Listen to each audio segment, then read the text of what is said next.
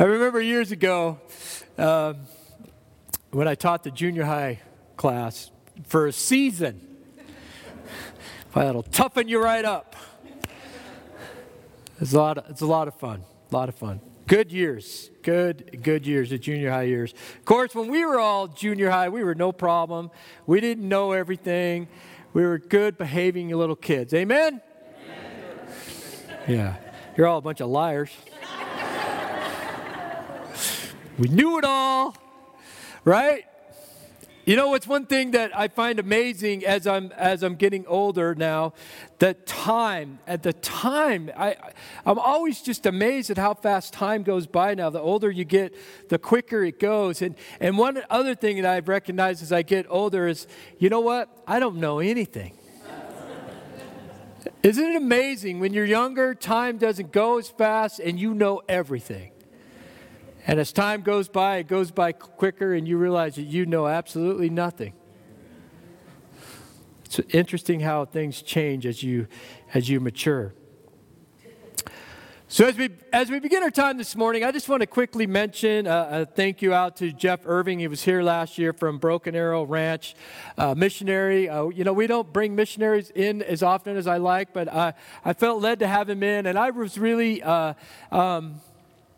I was really encouraged to hear, you know, what he had to say, what God's doing down in New Mexico, and hopefully you guys were as well. And I just want to thank him for coming. And if you weren't here, you can catch his message, his presentation on our Facebook page, as you can catch all of our messages on that page. If you didn't know that, you can go there. It's being recorded right now, live. Hi, Mother. So there you go. This morning, we're going to be reading from 1 Kings chapter 10. We're going to continue in that as we make our way through this book found in the Old Testament of our Bibles. I've entitled this study, A Country in Chaos. A country in chaos, that is the country of Israel, their history, and how it might parallel, and how it will parallel to our own country as we go through this book. So far, it's been relatively not too chaotic. We've seen a coup attempt. We've seen a brother rise against brother. We've seen King David die. We've seen Solomon have to deal with some leadership issues that his dad didn't deal with. So there's been some chaos going on, but it's about to get more chaotic, and the timing of it is interesting, but we'll talk more about that as we go. But this morning we're going to be in 1 Kings chapter 10. Let me begin our time this morning with this story. There was a man. He was a soap maker. He manufactured a soap, and he had his friend who was a pastor. One day they decided to go on a walk together, and they're walking down a street of this big city. And the soap maker, this man, he casually said to the pastor, he said, "The gospel you preach hasn't done much good, has it? Just look, there is still a lot of wickedness in this world and a lot of wicked people too." And the pastor, the wise pastor that he was, he made no reply until they passed a dirty little child making mud pies in the gutter. Seizing the opportunity like a good pastor does, the pastor said, "I see that soap hasn't done much good in the world, for there is much dirt and many dirty people around." And the soap maker, he replied, Oh, well, soap is only useful when it is applied." And the pastor said, "Exactly, so it is with the gospel." So it is with the gospel.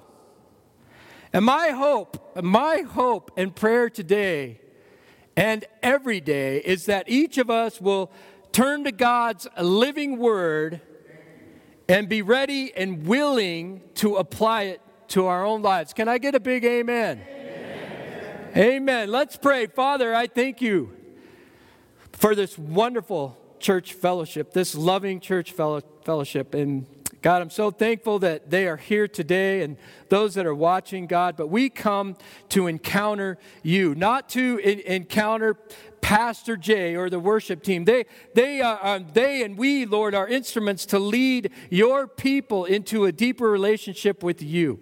Amen. So, God, I pray that you would just use my words, use my my lips, Lord, this message that you put upon my heart as we turn to this, the living, breathing Word of God for application. Challenge each and every one of us.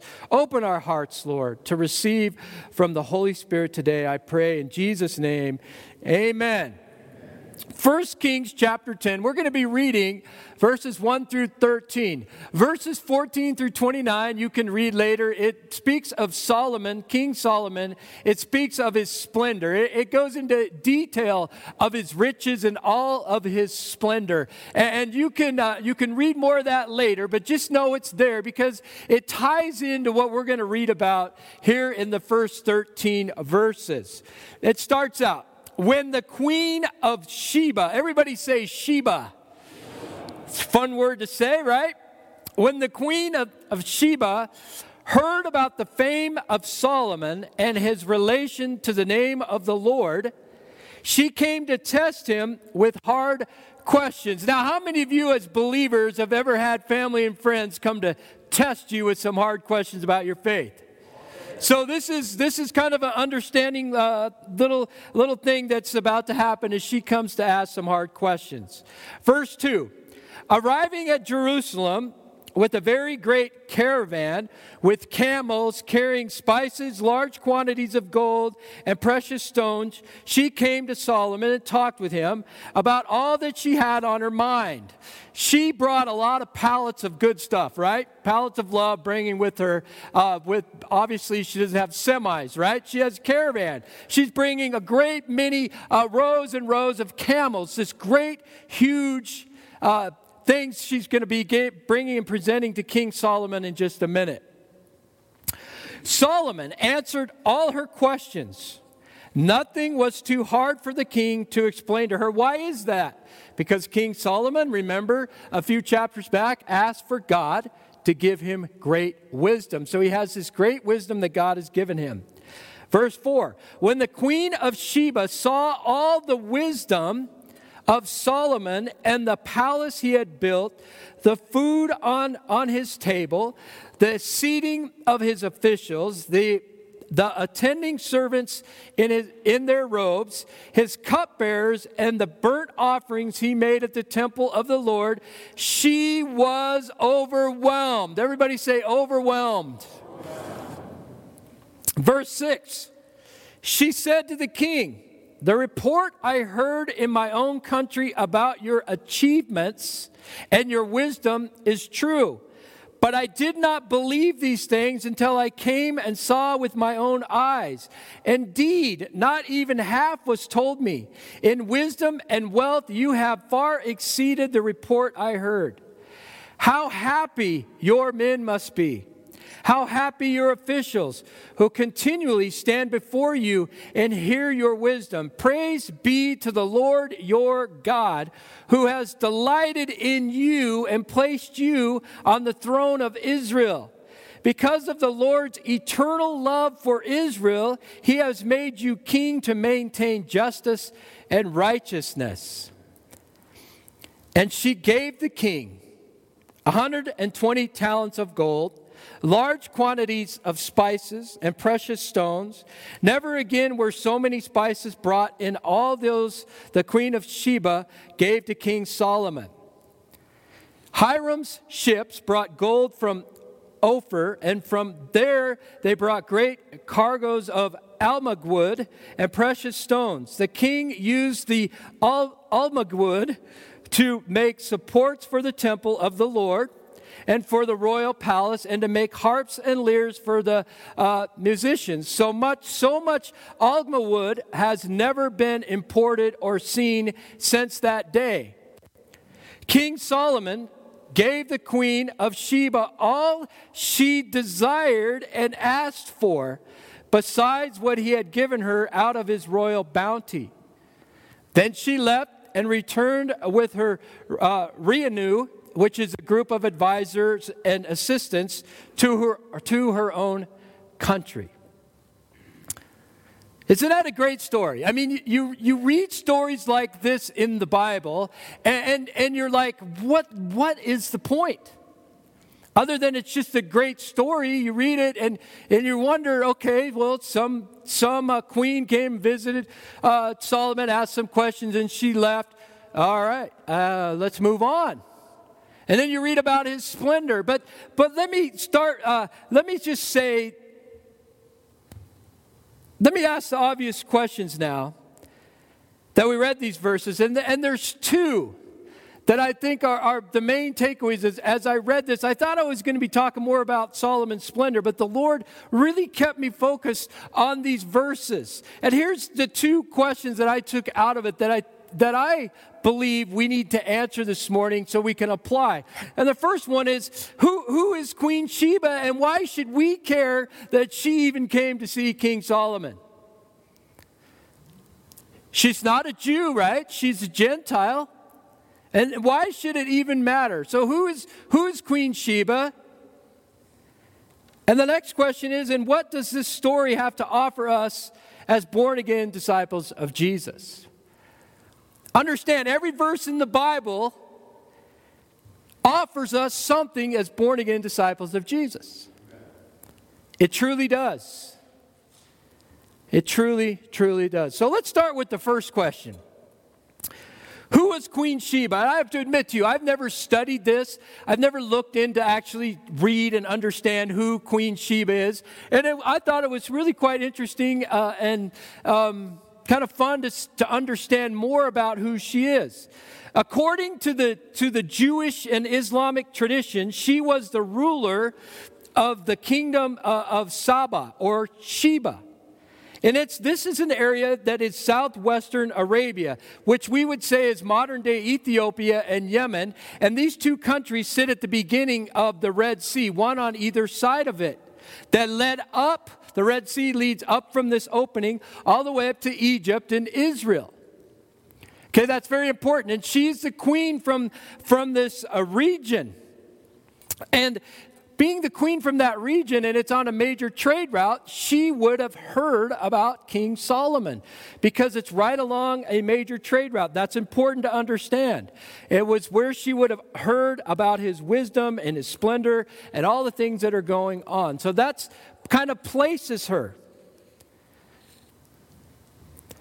Now, there's a lot of different views about who Queen Sheba really was, though. It's kind of fun to study this out. The Talmud, which is a collection of rabbi notes taken from oral traditions, this Talmud, it casts her as nothing more than a witch who came to seduce King Solomon.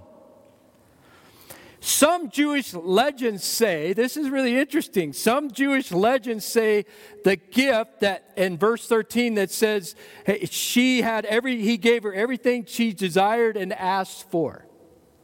Some traditions say that this was a son, that she saw how much wisdom and wealth and splendor he was, that she asked him to impregnate her to have a son so she could take this with her.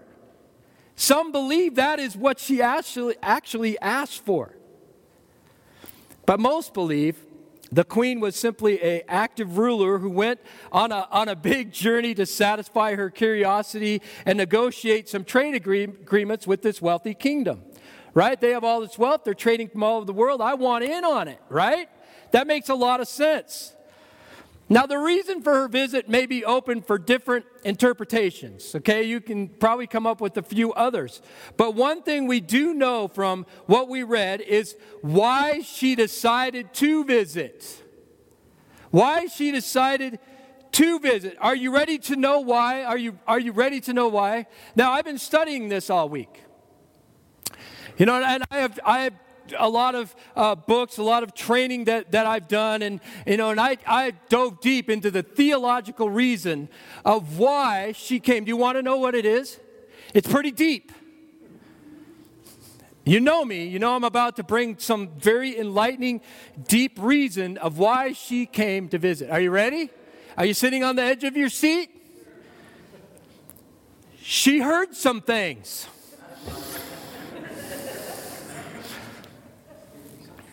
That's what the scriptures just told us, didn't it? She heard some things. She heard some things. In verse 1, it said she heard about the fame of Solomon and his relation to the name of the Lord. In verse 6, it said she heard about his achievements, wisdom, and wealth. So she heard some things. And because she heard some things, she decided to leave her region, her place, and pack up a whole bunch of stuff and go see if it was true. She's the queen. She didn't have to go, but she heard some things, and she wanted to find out if what she had heard was true. Amen. So because she heard some things, she decided to travel and see if what she heard was true. And she found out, of course, that they were true and even greater than she had heard. And the Bible says she was overwhelmed. Amen. Now, she's a queen. Can you imagine how, if anything, could really overwhelm a queen that presumably has everything? Look at how much she brought him. So she has a lot of wealth. She probably has a great palace herself, right? She has all these things. And what she saw overwhelmed her.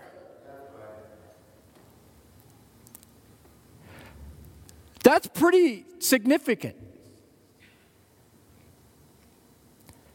So that's who she is, different beliefs of why she really went, but we do know she heard some things and she was overwhelmed. So now on to the second question this morning.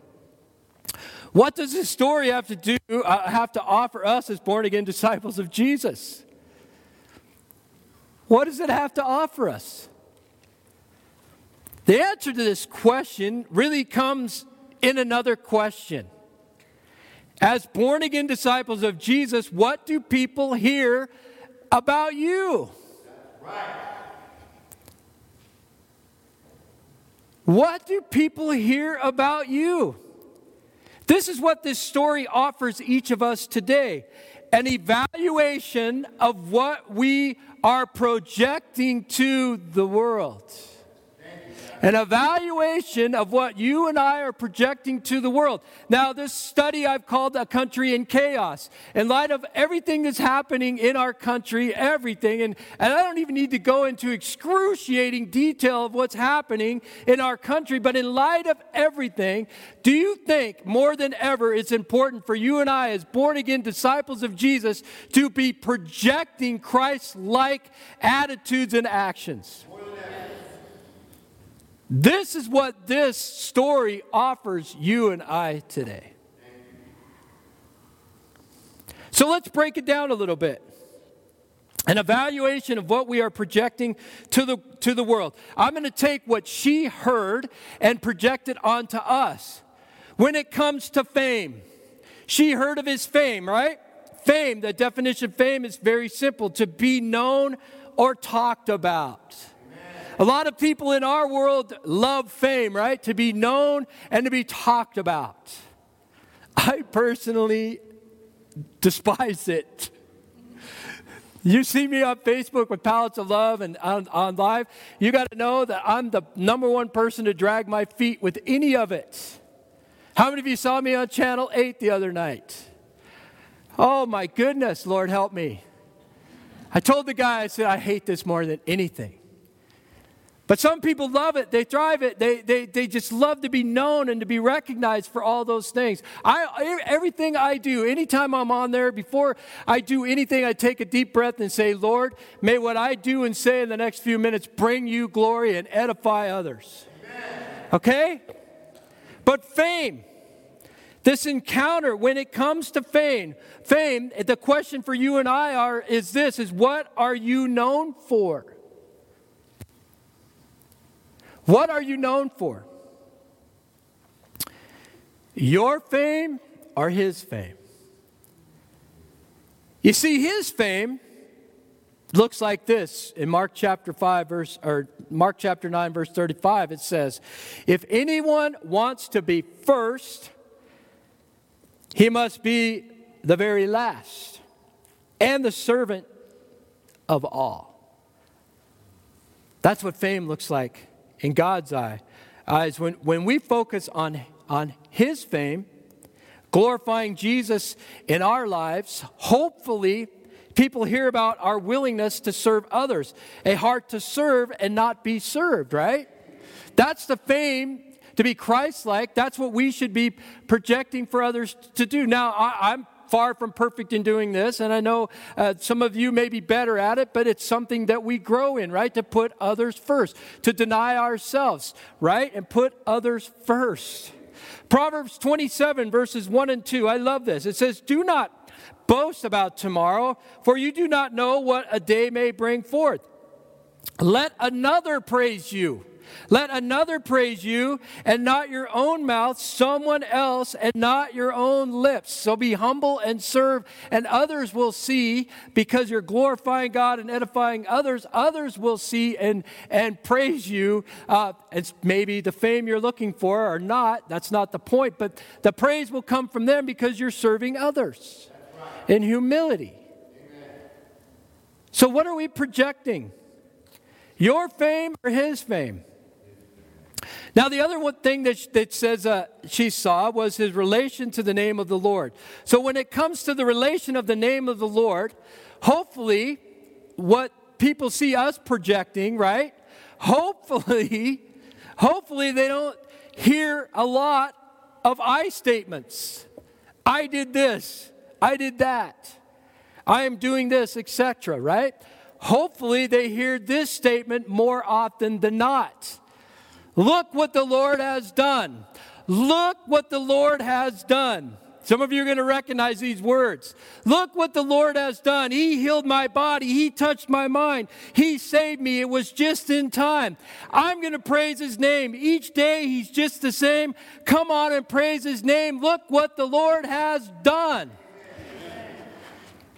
People need to hear that in our words. How many of you guys love that song? That's a worship song by Karen Wheaton. I didn't write those words. I tried to sing it. Now you know why I don't sing. But see, look what the Lord has done. Do they hear that? Do they hear the name of the Lord in our speech? Look what the Lord has done. Lord willing, I will do this. Look what the Lord's doing in my life. Give him glory first. What do they hear? Our world likes to project a lot of I statements. One of the first things, I'm going to be a little vulnerable. Years and years ago, Cindy and I have been married for 28 years, so way back in the day when we first got married, how many of you know we had a few married issues? It's something about when you put two people together, it's always a little conflict. I can't figure that out. But we weren't born again believers yet. We had some issues, and we were seeking some outside counseling. Became believers, and we're seeking some counseling. And one of the things is so simple that I learned from that is you don't use the I statements, especially when you're in a fight. You don't use the you statements, especially when you're in a fight. You use the I statements, so you can flip it in that sense, but you don't use the you statements and blame. You did this, you did that. You own up to your mistakes, right? But it's the same when we're serving the Lord. We don't want to put the fame and everything on us. Look, I could easily say, I really did a great job setting up those truckloads that are coming in next week. I'm really proud of myself. I sure hope I can hand it all out by myself. I sure hope I can do this or that. But you see, it's not about me. That's a cheesy illustration. But the point is, it's about we. Look what we are doing, because look what the Lord is doing through us. It's bigger than any of us. Yeah. Look what the Lord has done. And my point, do people hear you praise him? Do they hear your relationship with him? The next one, when it comes to achievements, she said, I heard and now I see all of your achievements. What do people hear about you with your achievements?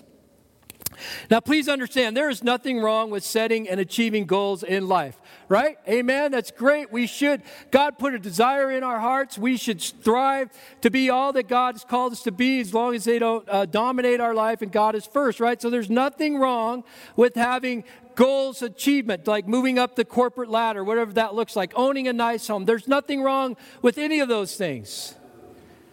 But what is more important is setting and achieving goals that matter for eternity. Did you hear me? More important is setting and achieving goals that matter for eternity. What do people see you achieving for the kingdom of God? What do they see you achieving for the kingdom of God? It's not about works, and that is not what I'm talking about today. It's not about works. So don't try to say, well, I need to work more and do more so people will see my achievements for God because I'm such a great worker. So it's not about work. I don't want you to pin that on what I'm talking about today.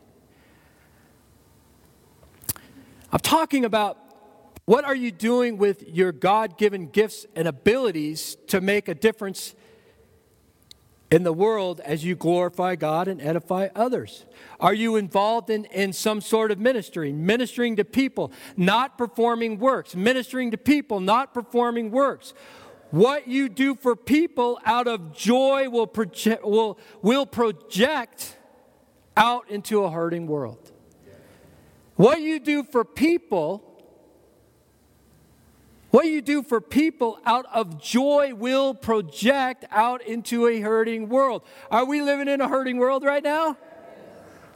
So what we do for people out of joy, not out of works, not out of look what I can do, but just out of the joy of helping people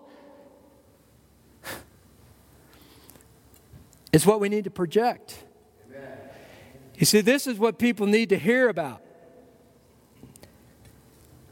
Especially in such a time as this. And then when it comes to wisdom and wealth. She heard about those things. She went to see about those things. She was overwhelmed when she saw the wisdom and the wealth and all the achievements. Wisdom and wealth. How does that work for us? We are projecting. What are we projecting in the world in the forms of wisdom and wealth? Now, I'm not talking about the fivefold ministry things here. I'm not talking about, what do they call that? I shouldn't even say it, but I can't even think of it anyway, so we won't go there. I'm talking about, when I'm talking about this wealth, does it mean we're all supposed to be wealthy? If I tithe today, because the Bible says to test God. So I'm gonna tithe today, and I'm gonna test God, and I'm gonna tithe because He's gonna give it back to me tenfold. If He doesn't, I'm never gonna tithe again. That's not what we're talking about.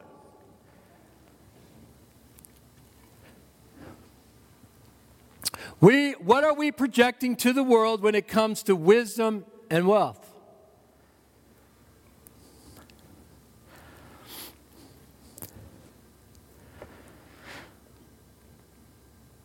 God gives wisdom to those who ask. Did you know you go to the greatest colleges in the world? You can be in college your whole life and gain all the knowledge you can gain, but still lack wisdom. You know what wisdom is? Wisdom is knowing when to use your knowledge. A lot of people on Facebook today have a lot of knowledge they want to share, but they sure don't have the wisdom in when to share it or how to share it. Think about that. Think about that. Wisdom. Is this really going to help that person if I share this right now? Or maybe I should just keep it to myself. Wisdom. The Bible says, if any of you lacks wisdom, he should ask God who gives generously. Gives what? Generously to all without finding fault. And it will be given to him. You see, the closer you walk with God, the more wisdom you have. Think about that. The closer you walk with God, the more wisdom you have. The more you open your Bible and read and pray, the more wisdom you gain. The more wisdom you have. The more wisdom you have, the more wealth you will have. The more wisdom you have, the more godly wisdom you will have, the more wealth you will have, because you will come to understand these words from Jesus in a deeper way. He said, do not store up yourselves treasures on earth. That is earthly wealth. Do not store up your treasures on earth, where moth and rust destroy and where thieves break in and steal, but store up for yourselves treasures in heaven, where moth and rust do not destroy, and where thieves do not break in and steal. For where your treasure is, there your heart will be also. Amen. See, there's a difference. You can be the poorest person in the world as far as material possessions go, but you can be the richest person in the world as far as your eternal heavenly blessings and treasures are, because if you're storing up, if you're winning souls, if you're speaking to people about Jesus, right? If you're doing that and you're filling up heaven because of your testimony and what God's doing in your life, you're the richest person on earth. Because you are a pilgrim, the Bible says. You are passing through. This is not our home.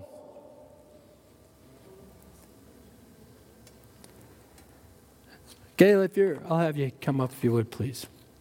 You see, here's the bottom line when you read that scripture of what Jesus says. You want me to tell you what your treasure is right now? Right now. Right now, as you sit, right where you are, this is what your treasure is. People. I want you to think about this. People are your treasure. The people we love and share our faith journey with. They are our treasure. I want you to think about it. Don't think too hard when I say this, but I want you to think about it. Naked you came into this world, and naked you will leave. The only thing, according to the Word of God, the only thing that will come with you is your relationships. That's the only thing that's going to be familiar.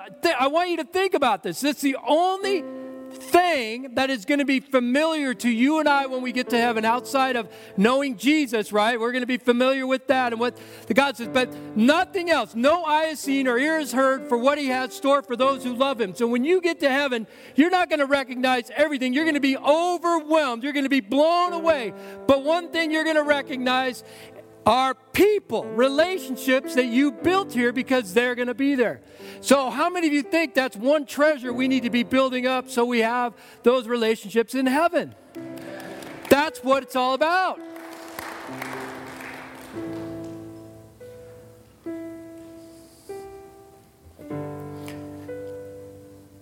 It's so simple, isn't it, when you think about it?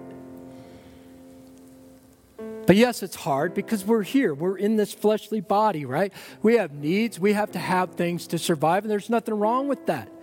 But the point is where is your treasure? Where are you storing up your eternal treasures?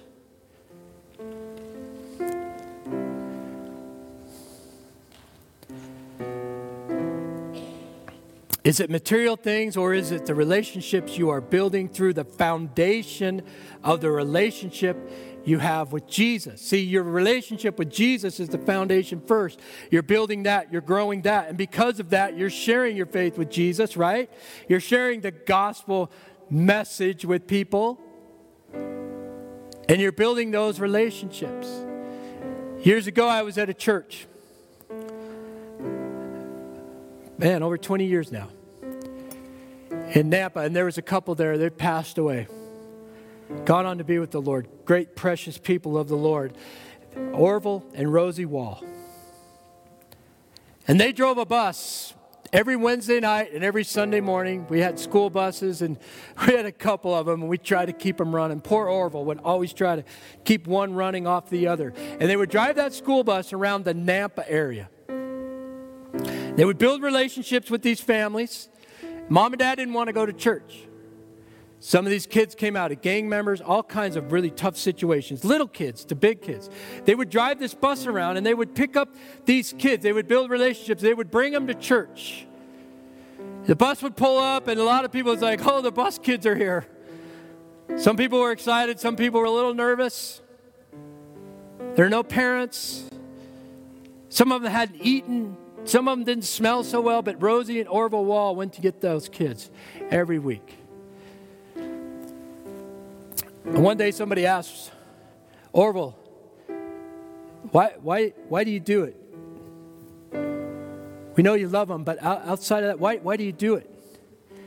And I'll never forget what he said. When I get to heaven, I want to see that bus pull up with all those kids that have come to know about Jesus because of our humble act of obedience just to drive a bus. He said, I want to take a bus load of kids to heaven. I want to take a busload of kids to heaven. I want to share my faith. I want to make a difference in their life. I think Orville had it right. Once again, Queen Sheba, she heard some things. So she put her life on hold, so to speak, and went on a journey to see if what she heard was true. And as we saw, she was overwhelmed. Can I challenge each of you this morning to live in such a way,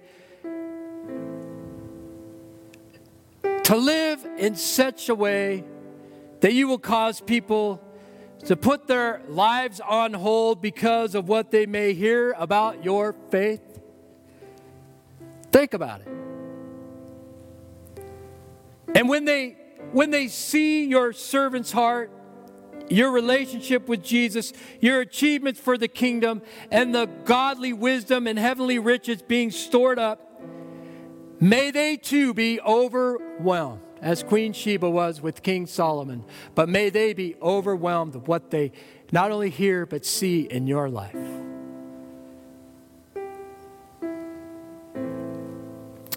Can I challenge each of you this morning to live in such a way that you will cause people to put their lives on hold, so to speak, because of what they may hear about your faith. You see, that's what we can take away from this story. What are we projecting to our world right now in such a time as this? We all know the election's coming. We all know. You can sense it. It's like you can almost cut it in the air right now. We all know that we are so divided. We all know that something doesn't seem right. It just feels so out of place with everything that's happening. We all sense and feel it.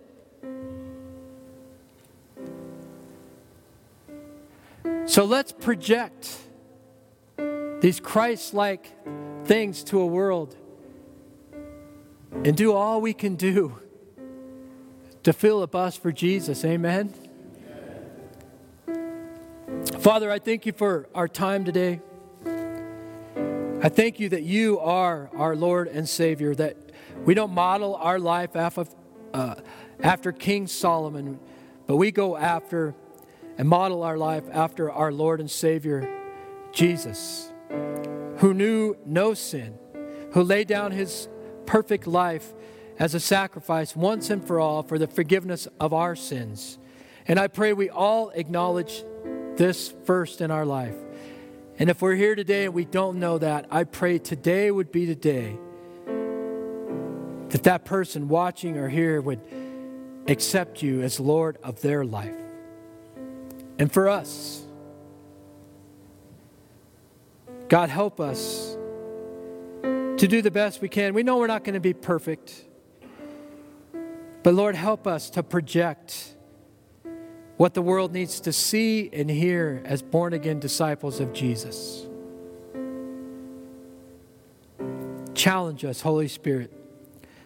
Speak to each one of us throughout the week. Challenge us with this high calling. In Jesus' precious name. Amen. I pray it made sense today. I've been up since 3. I couldn't sleep. You never know what you're going to get when you come to the Bridge Church. God bless you guys.